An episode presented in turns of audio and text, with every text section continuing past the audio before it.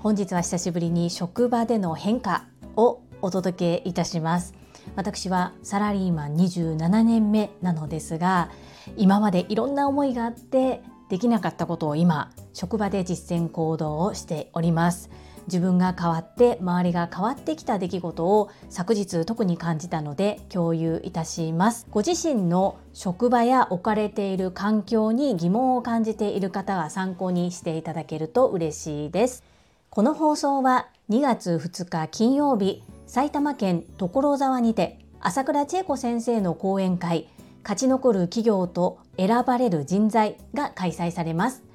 お花応援チケットという形での応援が可能です。皆様からの温かいサポートが講演会を一層華やかに彩ります。皆様のご支援を心よりお待ち申し上げておりますという越後屋さんの提供でお届けいたします。越後屋さん1週間のスポンサーありがとうございます。講演会会場にお花があると雰囲気がパッと明るくなりますよね。私も昨年の7月に西宮にて開催された朝倉千恵子先生の講演会。こちらのスタッフサイドとしてお手伝いさせていただいたのですがやってみて初めてわかることっていうのがあるんです。ただただ自分で購入したお花を送る。それでは場にそぐわない場合もあったり置き場所の関係でせっかく届けたのに配置がうまくいかずになんだかこう残念な形になってしまうこともあったりします。そういうことで今回お花を直接送るのではなくお花に変えることができるお花チケットっていうのを販売されています。昨年の7月に西宮で開催させていただいた青山由美さん主催の講演会の時もお花を送りたいので住所を教えてくださいという問い合わせがスタッフサイドに届きましたでその時に大変お気持ちは嬉しいのですがということで今のような理由なぜお花ではなくお花チケットにしているのかということをお伝えさせていただいたところではお花チケットでぜひ応援させてくださいとおっしゃっていただきました。被災地に千羽鶴を送るなとちょっと似てるかなと思うんですがせっかく何か応援したいのであれば応援される側が求めているものをやはりプレゼントしたいですよね。ぜひ行けないけれども何か気持ちを伝えたいな。少しでも応援できたらいいな。そのように思ってくださる方はお花チケット一口2000円になります。概要欄のリンクからお申し込みのほどよろしくお願い申し上げます。この配信はボイシーパーソナリティを目指すジュリが家事育児仕事を通じての気づき工夫体験談をお届けしています。さて皆様いかがお過ごしでしょうか？本題に入る前に一つご案内をさせてください。先日まで1ヶ月近く朝倉千恵子先生の41冊目の新刊本発売に伴って特別講演会が開催されますよというアナウンスをさせていただきました。こちらお申し込み期限を1月8日というふうにお伝えしていたのですが講演会自体のお申し込みっていうのは12日の15時59分まで受付が可能とのことです。ただし1月9日から1月12日までの間にお申し込みをされた方っていうのは1月13日の講演会の時点では書籍がお手元に届かない可能性の方が高いということをご承知の上講演会だけでもせめて書籍が手元にまだ届いていなくても出たいという方は吉報です。こちらも概要欄とコミュニティに掲載のある URL からお申し込みが可能です。書籍付きの金額となっているので講演会までに書籍がお手元に届かなかったとしても後日書籍は配送されます。参加したかったのに申し込み忘れてしまっていたなという方書籍が後で届くのでも OK であれば講演会自体には12日の15時59分までにお申し込みいただければ参加が可能です。ぜひお申し込みのほどよろしくお願い申し上げます。そんなこんなで本日のテーマ最近職場が変わってきたよというお話をさせていただきます。これは私サラリーマンだからこそ伝えることができるかなと思いましてたまに新入社員のお話をさせていただいているのですが本日は2つのことについてお話をさせていただきます。その前に私の置かれている職場での状況をご存知でない方のためにざっくり今置かれている状況をお伝えさせていただきます。私はサラリーマン27年目でして今配属されている職場の課には課長を含めて7名のチームメンバーがおります。でそのうちの1人が昨年の4月に新入社員で入ってきた方。でもう1人が入社3年目の方。そして最後3人目の方が途中採用で2年目の方です。なのでこのフレッシュな3名の方を会員みんなでいろいろと指導しながらチーム力を上げていっているそんな状況下におります。私といえばその課の中でどちらかというと広く浅く知っている人という形でリーダー格ではないのですがたまたま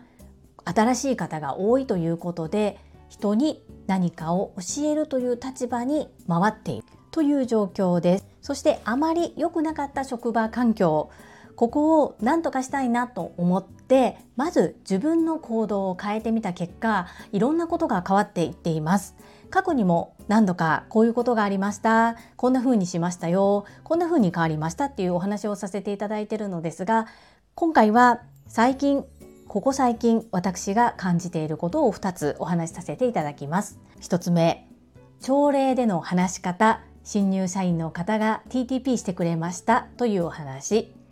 2つ目はどちらかというと私が業務を教えている立場にいる方からフォローいただいたよというお話です。まず1つ目の朝礼での話し方新入社員の方が TTP してくださったよというお話です。TTP というのは徹底的にパクるの頭文字を取って TTP というふうに呼んでいます。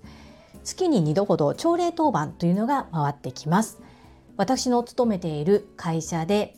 大事には至らないながらにもヒヤリハット的な事故が多くあったということで朝礼の時に朝礼の司会進行プラス最近身に起こったヒヤリハットについて語るというふうなルールに今はなっています。そこで私は自分の学んだことを実践行動しようと思ってその朝礼で発表するときに本日は〇〇についてお話をさせていただきます。2つに分けて話します。みたいな形でタイトルを先に言ってそれから説明をするようにしていました。そういう話し方をする人は誰もおらずちょっとねみんなえっていう感じで目立ってたんですよ。恥ずかしいなと思いながらもこれは自分のための訓練だと思って学んだことを実践行動していたんですね。そんなことを2ヶ月ぐらい続けていた最近の話です。新入社員の方にその朝礼当番が回ってきました。するとですね最初に〇〇についてお話ししますってタイトルを言ってくれたんですね。その方も他の周りの方と同じようにいきなり要件から話し始めていたんですけれどもこれどう考えても自分を低く見積もったとしてもあ真似してくれたなというふうに思ってちょっと嬉しかったです。こんな風に輪が広がっていけばいいなそんな風に感じております。2つ目のどちらかというと私が指導側に回っていた方からフォローしていただいたよというお話です。今入社3年目の方と一緒に一つの業務を進めています。どちらかというと私は監視といいますかその方の難しい部分をサポートするような立ち位置で業務をお伝えしている立場です。なんですが今月の初めに少しトラブルが起こりましてでその対応を私がしないといけなかった時にその入社3年目の方からこういうふうにするのはどうですかっていうふうに提案をいただきました。まずそのこと自体がびっくりだったんですけれどもまたその提案がいけてたんですね。でそっかと思ってその通りにしました。なんかちょっと嬉しかったんですよ。どちらかというとできないレッテルを貼られてしまっていた彼がトラブルが起こった時に一緒に考えてくれてそして自分のある知識の中でどうすればいいかっていうのを考えてくれたっていうのがすごく嬉しかったです。そして言葉数が少なくて誤解されがちだというのも席が隣になったことで分かったんですね。なので本当は彼からほうれん草をしてほしいんですができるだけ私から話しかけて進捗を聞くようにするということを心がけていると少しずつあの件こうなってますとかここちょっとどうしたらいいんでしょうかっていうことを聞いてくれるようになってきたんです。なんでこの子ほうれん草ないねん言うてくれへんねんあかんやろじゃなくってこっちが変えたこと対応を変えたことで相手も変わってきてくれたっていうのが実感できているんですね。やっぱりここで私の唯一無二のメンターでいらっしゃる朝倉千恵子先生の言葉が出てきます。過去と他人は変えられないが未来と自分は変えれる。周りを変えたいのであればまずは自分から変わる。正直これやってみたからこそ分かったことなんですけどやらなければどうせ私なんてとかどうせやったってとかそんな風に考え続けていたのかなと思うんですね。正直なところ周りを変えたいと思って自分を変えたわけではなく自分のモチベーションを変えて仕事に取り組みたいなと思って習ったことを実践行動してみようただそれだけだったんですけれどもとっても素敵なプレゼントをいただけたなというふうに思っていますチームでお仕事をされている方いらっしゃれば周りの方に対してどうしても不平不満とかもっとこうだったらいいのになって思ってしまうことってゼロではないと思うんですね。今はそんな時こそ自分が何ができるかなというふうな思考が少しずつできるようになってきました。昨日もちょっと電話で一つ当たられてしまうような対応があったんですね。心の中ではそれ私に言われてもなっていう感じだったんですけれども多分お忙しくって手が回らなくってそしてイライラした感情を私にぶつけてしまったんだろうなというふうに感じることができたのであからさまにその自分の中の感情は出さずに円満にことを収めれるような対応を心がけて頑張りました。自分の中ではもやっと残ります。ですがその場はうまくまとまったのかなというふうに思います。相手が嫌がっても会社のルール上やっていただかないといけないことはやっぱりちゃんと伝えなければいけませんしかといってこう上から目線で言うのもどうかなというふうに思い毎日が本当に試行錯誤だなというふうに感じております。それと同時にいろんな出来事が起こったらそれをさあどう裁くと思える自分になってきていることも嬉しかったです。本日は自分が変われば職場やチームも少しずつ変われるんだという実体験をご報告共有させていただきました。この配信が良かったなと思ってくださった方はいいねを継続して聞いてみたいなと思っていただけた方はチャンネル登録をよろしくお願いいたします。皆様からいただけるメッセージが私にとって宝物です。とっても励みになっておりますしものすごく嬉しいです。心より感謝申し上げます。ありがとうございます。コメントをいただけたり各種 SNS で拡散いただけると私とっても喜びます。どうぞよろしくお願い申し上げます。ここからはいただいたメッセージをご紹介いたします。第866回違い。お掃除とお片付けの違いわかりますか？こちらにお寄せいただいたメッセージです。たまみさんからです。樹里さんこんばんは。こんまりさんと旦那様の対談聞きました。ハート。私はお片付けもお掃除も苦手です。なので、樹里さんの配信もそうですが、今回お聞きしたこんまりさんのお話もとっても勉強になりました。こんまりさんのお話、わかりやすくてなんだかできそうな気がしてきます。対談の中でご紹介されていた書籍も読んでみたいと思いました。ご紹介くださりありがとうございます。たまみさん、メッセージありがとうございます。わあ、私が紹介した対談聞いてくださったんですね。めちゃくちゃ嬉しいです。ありがとうございます。そうなんです。とても素敵な配信でしたよね。そしてたまみさんが苦手だと思っていることの糸口になる配信であったならとっても嬉しいです。このこんまりさんのときめくというこのときめくが分かる方と分かりにくい方と2つに分かれるんですね。なのでときめくでものを分けられる方はこのこんまりさんのやり方っていうのが本当にいいと思うんですけど私何件かサポートをさせていただいているとこんまりさんの本は読んだんだけれどもこのときめく感情がわからないっていうふうにおっしゃる方がいらっしゃるんです。これはねやっぱり合う合わないだと思うのでそこは何がいい何が悪いではなく自分に合う方法を見つけていけばいいと思うんですが私たち整理収納アドバイザーは要不要を分ける時に伝えしているのは使えるか使えないかではなく今使っているか使っていないかで要不要を分けてください。これは何度もこちらでもお話ししていますがここが結構キーなんですよね。でさらに不要と判断するもの使っていないと判断するものは基準としては1年間使ったか使っていないかこの1年という区切りをキーにしています。そして迷ったら迷ったでいいんですよ。迷うものは迷うものとして分けるんですね。こういうやり方でざっくりでも分けると要不要グレーゾーンみたいな感じで3つぐらいには分類できると思います。玉美さんはご自身が苦手とご自身で認識されているのでそれも片付けたりお掃除ができるようになる第一歩だと思います。特に働く女性で子育てもしている方っていうのはやっぱり片付けやお掃除が後回しになる方が多いんです。これは苦手とかできないではなくそこに時間が使えないという状況の場合が多いです。私の周りでバリバリお仕事されている女性で片付けやお掃除はお金を払えばお願いできることだからそこはそことしてもう外出ししてますというふうに割り切っておられる方もいらっしゃいますね。いろんな考え方いろんな見方があるのでたまみさんご自身に合うやり方でされるといいのかなって思います。そんなうちの一つとしてこんまりさんと川原拓さんの対談聞いていただけたこと私はとっても嬉しいです。共感いただいてありがとうございます。続きまして第868回判断何かをやめる決断の軸はいかに？こちらにお寄せいただいたメッセージです。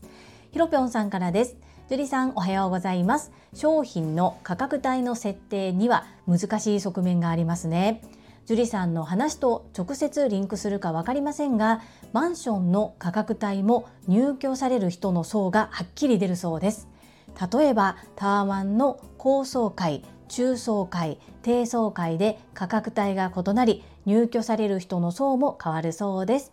掲載する価格を上げてみることは良いかもですね。ひろぴょんさんメッセージありがとうございます。共感いただけて嬉しいです。そうなんですよ。私も過去に配属されていた職場の方とかと父が不動産関係の仕事をしていたということもあってこのマンションの価格帯の話は聞いたことがあります。なので中古でも購入する時は価格帯によって入居されている方の層が変わるのでただ一概に安いというだけで選ぶのは危ないという話を聞いたことがあります。ひろぴょんさんも聞かれたことがあるんですね。これ本当に一理あるなというふうに感じています。私もこの今回掲載する価格を上げたことによる影響っていうのがわからないんですけれども、まあ、まずは一旦やってみようということで上げてみました。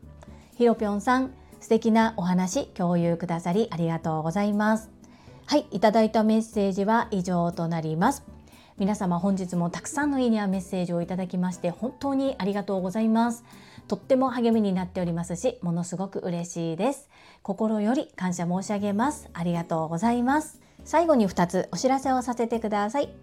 1つ目タレントのエンタメ忍者みやゆうさんの公式 YouTube チャンネルにて私の主催するお料理教室ジェリービーンズキッチンのオンラインレッスンの模様が公開されております。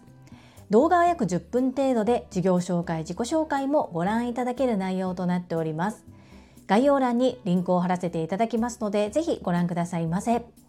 2つ目100人チャレンジャー in 宝塚という YouTube チャンネルにて42人目でご紹介をいただきました。こちらは私がなぜパラレルワーカーという働き方をしているのかということがわかる約7分程度の動画となっております。概要欄にリンクを貼らせていただきますので、合わせてご覧いただけると嬉しいです。どうぞよろしくお願い申し上げます。それではまた明日お会いしましょう。素敵な一日をお過ごしください。